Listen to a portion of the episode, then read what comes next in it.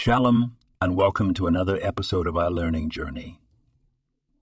Today we turn our focus to the Talmud, a cornerstone of Jewish wisdom.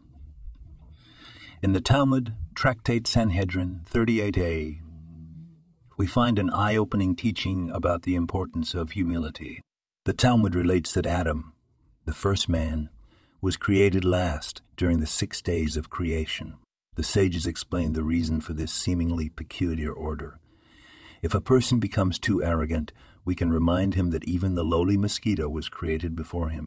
This teaching guides us that we should always maintain humility, recognizing that every creature has its unique place and role in the grand scheme of creation.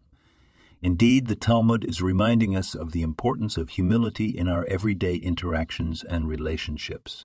Humility is not about thinking less of ourselves, but thinking of ourselves less. It's about recognizing the inherent worth and value of all the creations and understanding our place amidst them in our daily lives. Let's take a moment to reflect on the lessons we can learn from the order of creation.